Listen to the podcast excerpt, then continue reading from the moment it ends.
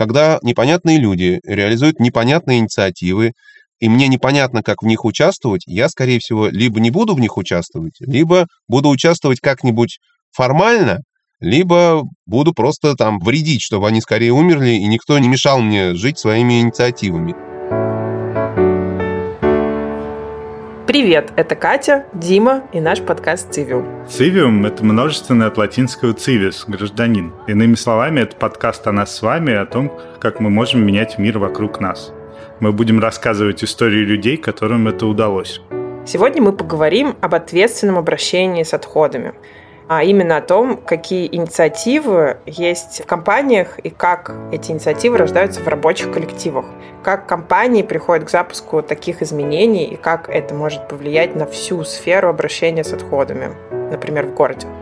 Антон Кузнецов – создатель компании «Сфера экологии». Она помогает другим компаниям наладить эффективное обращение с отходами. Сегодня предлагаем посмотреть на эту сложную сферу глазами Антона. С вами Дима Петров, муниципальный депутат и автор проекта «Дыши Москва». После избрания познакомился с системой обращения с отходами немного с другой стороны. Общавшись с оператором по вывозу твердых бытовых отходов у нас в районе, мы пытались его призвать установить контейнеры для раздельного сбора отходов. То есть отдельные контейнеры для того, что можно потом переработать. Общение было вполне нормальным. Нас с той стороны встречал вполне себе живой человек, который говорил, да, отлично, мы хотим это сделать но ничего не делалось. Пока кто-то не надавил сверху, пока не появился какой-то более широкий общественный запрос, ничего не происходило. Через год, по-моему, после того, как мы сначала начали с ними общаться, контейнеры для раздельного сбора постепенно начали появляться на территории всего района. А также с вами Катя Дыба, я географ и урбанист, и последние пару лет я половину года живу в Москве, половину на Камчатке, поэтому у меня много возможностей для сравнения разных систем. Тему обращения с отходами я изучала много, но в отличие от Димы, не с практической стороны. Я смотрела, как это устроено в разных странах, бывала на мусоросжигающих заводах во Франции, была на станции сортировки вторсырья в э, Бельгии, работала с экспертами в России, сама писала много материалов по этой теме в э, проекте РБК «Тренды». Наш эпизод начался с эмоционального высказывания Антона. В тот момент мы обсуждали, чем же отличается обращение с отходами в компании и в городе в целом.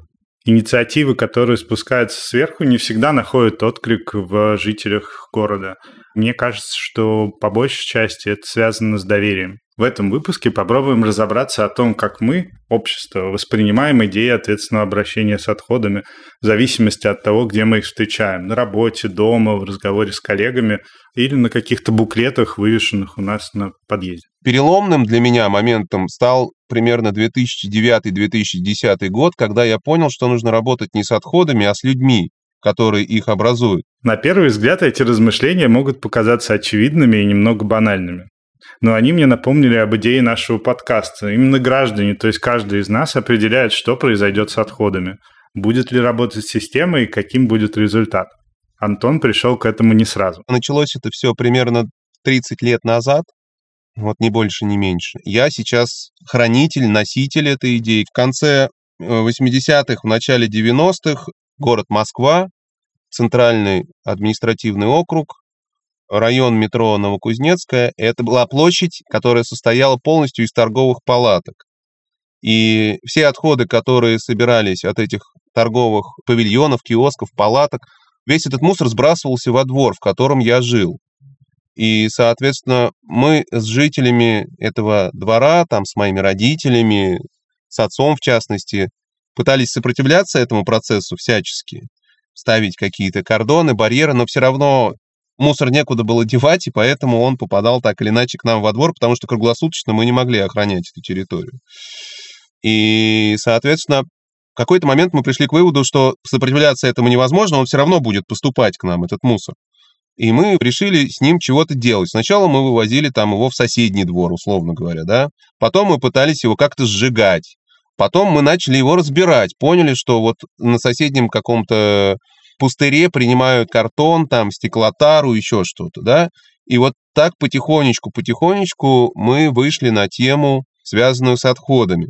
Чтобы узнать подробнее о том, как все начиналось, мы обратились к отцу Антона, Владимиру. В рамках общественного самоуправления нашли площадочку у себя маленькую, поставили пресс. Но даже пресса не было вначале, просто сдавали. А потом увидели, что нет смысла, так сказать, вот воздух этот как бы возить, носить и так далее. Так они начали прессовать банки и картон, и оказалось, что это все можно было сдавать.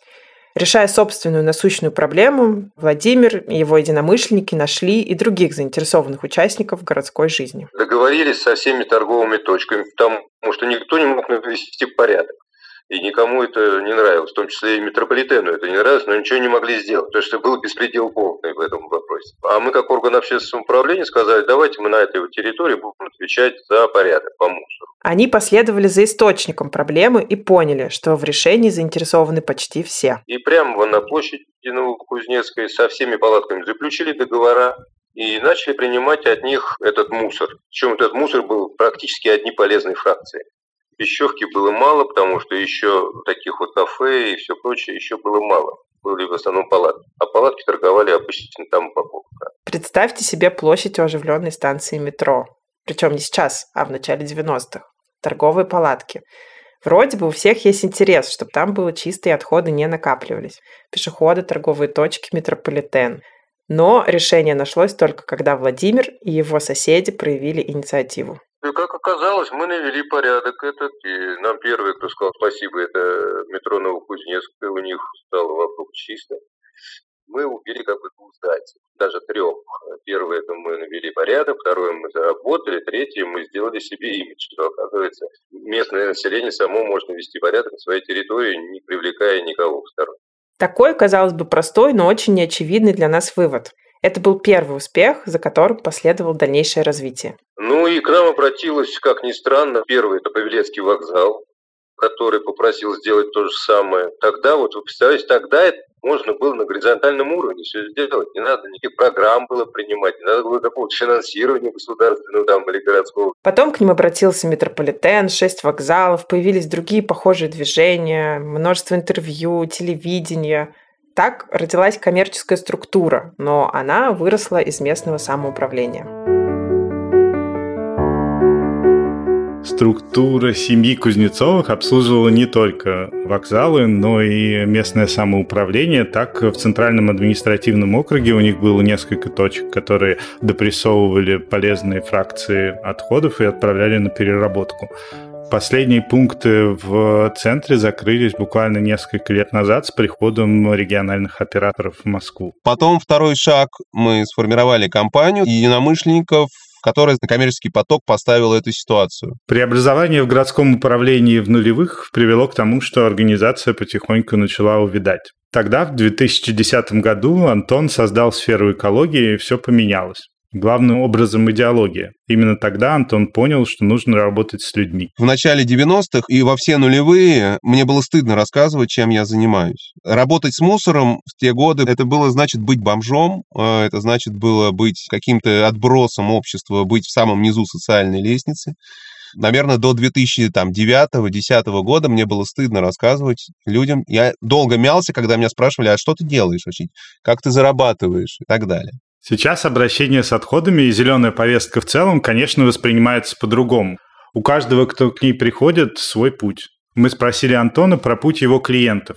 Как у них рождается спрос на его услуги? Инициатива может быть либо снизу, то есть сотрудники компании, поняв, что они не хотят больше жить в темном прошлом, а стремятся в светлое будущее, выходят с инициативой на свое руководство и предлагают пересмотреть организацию системы сбора отходов внутри, допустим, офисного пространства или на производстве, и запустить процессы раздельного накопления отходов, участвовать во всяких разных мероприятиях, посвященных этому и вообще осознанному потреблению. Такие инициативы, они, конечно, очень важны и ценны, и без них вообще ничего невозможно.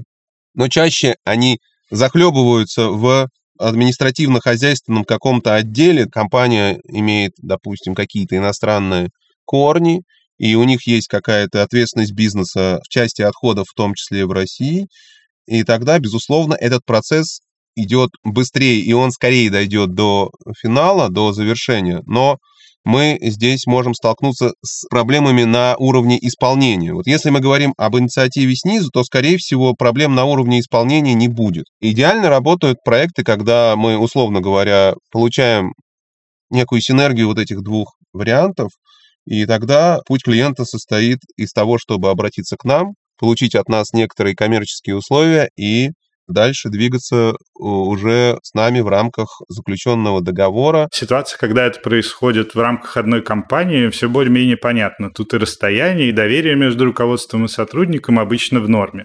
Мне стало интересно, как выглядит этот процесс в бизнес-центре с разными арендаторами. То есть общаться приходится с собственником. И отдельным компаниям мы всегда говорим, допустим, вот мы вам предлагаем такую систему, но для вас она никогда не будет доходный или бесплатный. То есть вы всегда будете платить за эту систему. Но если вы хотите сделать ее бесплатной, выходите на управляющую компанию, выходите на ваших собственников и управленцев и говорите о том, что, дорогие друзья, давайте переходить на новые рельсы, и тогда всем будет хорошо. Но у них подход чаще рациональный, то есть они практики, они управленцы, они собственники. Это другая епархия, и здесь нужно разговаривать на языке экономики. В чем выгода внедрения данной инициативы для крупного, допустим, бизнес-центра? Мы должны показать, что есть инициатива от, скажем так, членов этого сообщества, от жителей этого пространства, да, и сказать, что вот есть компания А, компания Б и компания С, которая готовы э, реализовать это у себя и просят вас предоставить им систему, с помощью которой они могут реализовать эту задачу в рамках всего бизнес-центра. Похоже, в этой системе есть разные игроки с разными интересами и потребностями. Каждому из них есть свой подход. Почему же нельзя скопировать такую систему работы в масштабе города? Почему нельзя просто использовать тот же подход для работы с бытовыми отходами? Вроде бы казалось, те же отходы, те же даже люди, но человек дома и человек на работе – это два разных человека. Э, мы можем двигаться туда, где есть корпоративная культура, где есть определенные правила игры, где есть коммерческие отношения, где есть сквозная ответственность того или иного, где есть вообще ответственность какая-то, да, потому как призвать к ответственности жителя за то, что он там не разделяет отходы, там, где я живу, достаточно трудно. Берем все-таки человека, который приходит в компанию и хочет трудиться и верит своему руководству. И ключевой вопрос здесь как раз в доверии. Если я верю своему руководителю, если я доверяю ценностям, которые исповедует компания, я буду участвовать в раздельном сборе, в смешанном сборе. И не по принуждению, а именно по убеждению. Доверие, ответственность, культура. Разве в городе в контексте обращения с отходами этого невозможно достичь? Идеи же, кажется, не слишком сложные, витают вокруг нас уже давно. Да и подсмотреть прозрачную систему где-нибудь в Европе, наверное, несложно. Почему же нет инициатив, которые сработали в городском масштабе? Для того, чтобы исповедовать какую-то инициативу и пытаться ее внедрить и реализовывать, нужно, во-первых, иметь некий авторитет в том сообществе, где ты это пытаешься внедрить. Когда ты с людьми говоришь на одном языке, когда ты говоришь им правду, как бы ни, ни звучало это, может быть, просто и банально, но Людям должно быть понятно, о чем с ними разговаривают. Э, неважно, кто он, сотрудник компании или житель города. Вот. Им должно быть это интересно, они должны к этому, ну, если не тянуться, то, по крайней мере, не отвергать это. Отвержение точно встречается часто, когда разговор заходит про обращение с отходами. Многие крупные бренды дистанцируются от этой проблемы. Говорят, название нашей компании никогда не будет стоять в одном строю с проектом, посвященным переработке чего бы то ни было, каких-то там отходов. Так и Антон вплоть до 2010 года стеснялся говорить о том, чем занимается.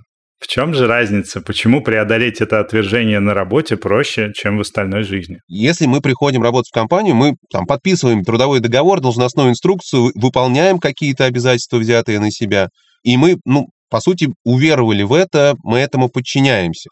А когда я живу там в своей квартире, я закрылся на ключ, там, закрыл шторы, все, там дальше уже какая-то другая история, и вся эта история, она, к сожалению, окутана вот этим взаимным недоверием одних другим. Одни считают, что одни ментально не те, а другие считают, что те первые, они делают все только для галочки и ради освоения каких-то масштабных задач. Как муниципальному депутату мне близки идеи самоуправления и решения на нем основанные.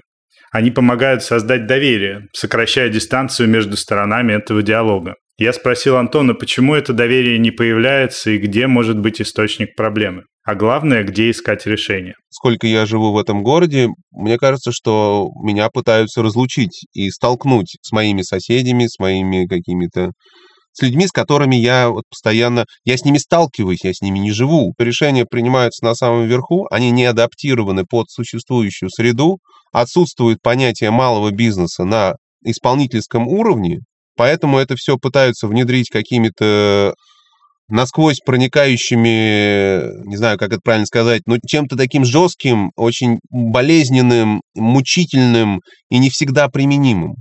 На мой взгляд, порочность этой системы, она связана именно с отсутствием понимания, а как происходят процессы на Земле и отсутствием возможности дотянуться до этой Земли. Лица, принимающие решения и э, согласовывающие их, они находятся на таком верху, что до земли не дотягиваются. Предлагаю все же вернуться к людям, источнику всех отходов. Понятно, что систему на государственном уровне выстроить непросто. Есть разные подходы, и критиковать можно любой. Какую роль тут играет общество в работе этой системы? Откуда появляется это доверие? Ведь система обращения с отходами работать не будет, если ей не пользоваться. Здесь вот эти моменты, они носят, безусловно, определяющий характер. Какие бы ни были классные там контейнеры, как бы они ни были удачно размещены, и какая бы ни была креативная информация о системе раздельного накопления отходов, все равно это делается в моменте. Вот человек подходит к контейнеру, он должен принять решение, да, как это сделать. И ему должно быть это все понятно, ясно, доступно, и он должен верить во все это. Он должен доверять тем людям, которые дальше эти отходы повезут на какую-то сортировку, потом переработают, ну и так далее, и так далее. И только тогда он будет в этом участвовать, доверяя и видя всю цепочку от начала и до конца, и понимая, что его вклад абсолютно реален, а не какой-то мифический там поступок, который его делает лучше. Да, похоже, доверие действительно важная штука. Давайте теперь подробнее посмотрим на процесс, который происходит внутри компании с сотрудниками. Компании, которые обращаются в сферу экологии за консультацией. Как же это доверие возникает и развивается там? Даже если я приду там раз или не раз и что-то расскажу о раздельном сборе, это будет менее эффективно, чем сотрудники за обедом в неформальной обстановке обсудят эту ситуацию и примут решение самостоятельно действовать в том или ином формате. И здесь трансформация вот этой идеи внутри самого сообщества, внутри компании, да, внутри сообщества некоторых людей, там, по определенному принципу существующему, она и дает обычно нужные результаты, если, конечно, заложен правильный посыл в это во все. Для нас всегда важно, чтобы сформировалась некая зеленая команда, условно, да, в каждой компании, которая будет амбассадорами нашими в достижении тех целей, которые совместно поставлены между нами и нашими заказчиками. Чтобы чуть нагляднее показать, как это работает, мы обратились к одному из инициаторов проекта «Гараж Грин». Нам было интересно услышать историю изменений, через которые проходил музей, и как ее восприняли сотрудники. Так как инициатива коснулась абсолютно всех сотрудников в офисе. Это была замена индивидуальных урн на общие пункты раздельного сбора отходов. Всем привет! Меня зовут Накряков Дмитрий, я руководитель отдела по техническому оснащению и реализации выставочной деятельности в Музее современного искусства «Гараж». Решение с урнами, возможно, на первый взгляд выглядит авторитарно, но на самом деле это не было распоряжение сверху, это было, наоборот, предложение инициативной группы «Гараж Грин», но в любом случае, естественно, были недовольны. Дмитрий с коллегами подготовили большую лекцию для всех сотрудников. Рассказали, зачем это нужно, почему это важно и как будет выглядеть офис в будущем. Многие поддержали, но были недовольны. С ними пришлось прорабатывать этот вопрос отдельно. Постепенно мы всех уговорили, и те, кто изначально были недовольны, сейчас, мне кажется, они немножко даже гордятся тем, что у них в офисе так все это сделано. Им теперь все это нравится. Если вспоминать наши первые шаги в направлении экологизации офиса, то, мне кажется, точка отчета можно брать 2017 год. В тот момент мы решили пробно поучаствовать в рейтинге «Зеленый офисы России». Целью участия было понять, на каком этапе находится офис гаража. Прежде чем транслировать какие-либо идеи вовне, инициаторы решили, что начать нужно с себя. Первой инициативой был отказ от использования одноразового пластика. На мероприятиях с большим количеством участников его набирается немыслимое количество. Второй идеей были урны раздельного сбора отходов. Как же развивалась инициатива дальше? Мне очень нравится формат, в котором существует наш проект, что это набор инициатив, а не определенные директивы, которые пишутся людьми, которые не владеют информацией. Это позволяет, на самом деле, каждому сотруднику, заинтересованному, предложить свою идею и реализовать ее при нашей поддержке. Например, из последних таких инициатив можно выделить коллеги из пиар-отдела предложили отказаться от печатных приглашений на открытие в пользу электронных. И мы очень довольны этой инициативой и то, что удалось ее достаточно короткие сроки реализовать. Так идеи начинают рождаться в коллективе.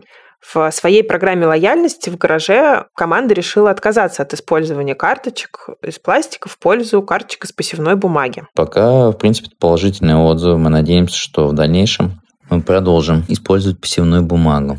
Также одна из важнейших инициатив, которая пользуется популярностью как в соцсетях, так и в целом среди музейных коллег и сотрудников, то, что в кафе музея «Гараж» отказались от пластиковых трубочек в пользу спагетти «Бугатини». Мы пришли к этому выводу и выбирали между многоразовыми трубочками и «Бугатини». Антон Белов, директор музея, сделал опрос в Инстаграме, что больше бы понравилось нашим посетителями. Они выбрали Бугатини, поэтому мы остановились на этом варианте. Очень интересно, как начав с одной инициативы, коллектив начинает генерировать и внедрять разные идеи во все направления деятельности. Полагаю, отработав с более чем 250 компаниями, можно вывести какие-то закономерности о том, каким образом это происходит. Если для реализации нужен локомотив, то как он должен выглядеть? Смотрите, здесь я немножко позанудствую и скажу о том, что есть какие-то теории, да, теории там чисел, их зависимости и так далее. И, как ни странно, они работают. То есть, если мы говорим о том, что 20% людей в том или ином сообществе нам удалось привлечь к участию в этом процессе, осознанному участию, не просто они там как бараны куда-то пришли, а они понимают, о чем речь, они готовы эту историю исполнять всю и готовы в какой-то степени даже ее транслировать своим коллегам. Вот мы понимаем, что 20% это уже то число, которое необходимо для того, чтобы хотя бы начать. Начать и на этой инициативной волне проехать некоторое время. Из оставшихся 80%, 20% это люди, которые никогда не будут участвовать в раздельном сборе, и они даже будут вредить, они будут демонизировать все эти процессы, ну, потому что просто они такие люди. Из чего складывается экологическая осознанность человека? Если углубиться в ее природу, можно ли найти подход к каждому? А наша задача побороться за души или за умы вот той оставшейся, там, не знаю, ну это больше половины все равно, той оставшейся группы плюс-минус там 60-70%, которым, ну не то чтобы все равно, но они будут что-то делать только при определенных условиях. Я буду разделять отходы, если мне это будет удобно. Некоторые люди будут разделять отходы в любом случае, на Северном полюсе или в Гималаях, где угодно, они будут этим заниматься. И когда они попадают в среду, где не разделяются отходы, они не могут там, условно говоря, комфортно находиться. А для тех, на кого эмоциональные аргументы действуют слабо или вообще не действуют, нужны рациональные решения. Создание такой инфраструктуры, чтобы невозможно уже было отвертеться. Сейчас не совсем про отходы, но вот моя личная экологическая история. Этой осенью я впервые в жизни ощутила на себе последствия каких-либо глобальных изменений окружающей среды. На Камчатке я столкнулась с а, отравлением после контакта с океанской водой. Что это было глобальное потепление, красные приливы или антропогенное загрязнение, даже не так важно. Очевидно, что источник любой из этих проблем – человек. В момент, когда страшилки из лекций соцсетей вдруг конкретно для меня и моего организма становятся реальными, начинаешь действительно по-другому смотреть на вещи. Так зачастую мы не думаем о том, что происходит с пластиковой бутылкой после того, как мы выпили воду и выбросили ее в контейнер. А она будет разлагаться на свалке до 500 лет. И в среднем жизнь пластиковой упаковки после того, как мы покупаем ее в магазине, одна минута. И таким образом в год мы производим до полутонны отходов, каждый из нас. И это на самом деле невидимая проблема, и она самая страшная, потому что на нее проще всего закрыть глаза и пройти мимо. Даже если вокруг ты слышишь, что все об этом говорят. Сложно по-настоящему осознать то, чего не видишь в своем ближайшем окружении. Кажется, именно поэтому инициативы в корпоративной среде сейчас приживаются лучше. Закрыть глаза и игнорировать тех, кого ты видишь каждый день, существенно сложнее. Когда общие задачи не позволяют просто списать коллегу в маргиналы, когда общее начинает составлять конкуренцию личному на пути к результату, когда становится стыдно забить или наплевать, каждый пятый в масштабах города и тем более страны страшная цифра. Как же это происходит в компаниях побольше? Если мы берем крупную компанию, то там, конечно, 20% мы никогда не найдем, и там достаточно меньшего количества человек, но они должны быть очень активными. Но средняя компания, я не знаю, там 100 человек, да, вот из них человек 15 точно должно прийти на мероприятие, посвященное внедрению раздельного сбора, задать какие-то вопросы, получить какие-то призы, пойти дальше разносить эту инициативу в умы. А кто-то вообще ну, категорически против этого и считает нас там ненормальными, и тех 15 человек тоже ненормальными, потому что там по каким-то иным параметрам они подходят под эту категорию. И вот еще раз, наша задача склонить на свою сторону, создав такие условия, что те 60% или 70%, которым по сути все равно, будут участвовать по каким-либо признакам в этой во всей истории. Молчаливое большинство. Явно в этой категории мы найдем все возможные ответы на вопрос, почему инициатива не сработает. Любая инициатива, даже самая травоядная или очевидная. Всегда можно сказать, что пока миллиарды китайцев и индийцев не внесут свой вклад, любые старания бесполезны. Что побуждает людей в офисе перешагнуть это отвержение? Это может быть все что угодно. Это может быть какие-то материальные поощрения, да, ну, допустим, ну вот принеси из дома там 100 килограмм макулатуры или 50, получишь дополнительный отгул. Я, например, разделяю отходы, потому что я инженер по образованию и по сути тоже. Мне нужно, чтобы все на своих местах лежало, на полках там, в контейнерах, неважно где. А кто-то хочет спасать планету. Для меня вот этап эмоционального он уже пройден. То есть невозможно все время на пике эмоций жить. Да, вот я хочу спасать планету, а я спасаю планету, и от этого я себя ощущаю хорошо. У меня уже другая стадия, а у кого-то никогда не наступит рациональная стадия. Кто-то все время на эмоциях это будет делать. Вопрос, как долго он сможет это делать. Наверное, рациональный подход, он более прагматичный, соответственно, более длинный. Вот примерно так, наверное, распределяются все эти задачи, все эти процессы, так они происходят. Хорошо. Очевидно, каждому из нас суждено сыграть свою роль в этом процессе. И явно важнее говорить с теми, кто готов слушать и слышать. Какие примеры и рекомендации можно вынести из корпоративного мира в нашу суровую действительность? Как достучаться до друзей, родственников или соседей? В целом я могу сказать, что только личным примером. Начни с себя, да, и тогда ты достигнешь понимания, как вывести на эту ситуацию других, своих коллег пусть они будут единомышленниками, пусть они будут какими-то противниками всей этой теории. Конечно, наша модель, которую мы тут с вами построили, она достаточно примитивная и, наверное, менее резкие границы, да, вот у этих всех переходов.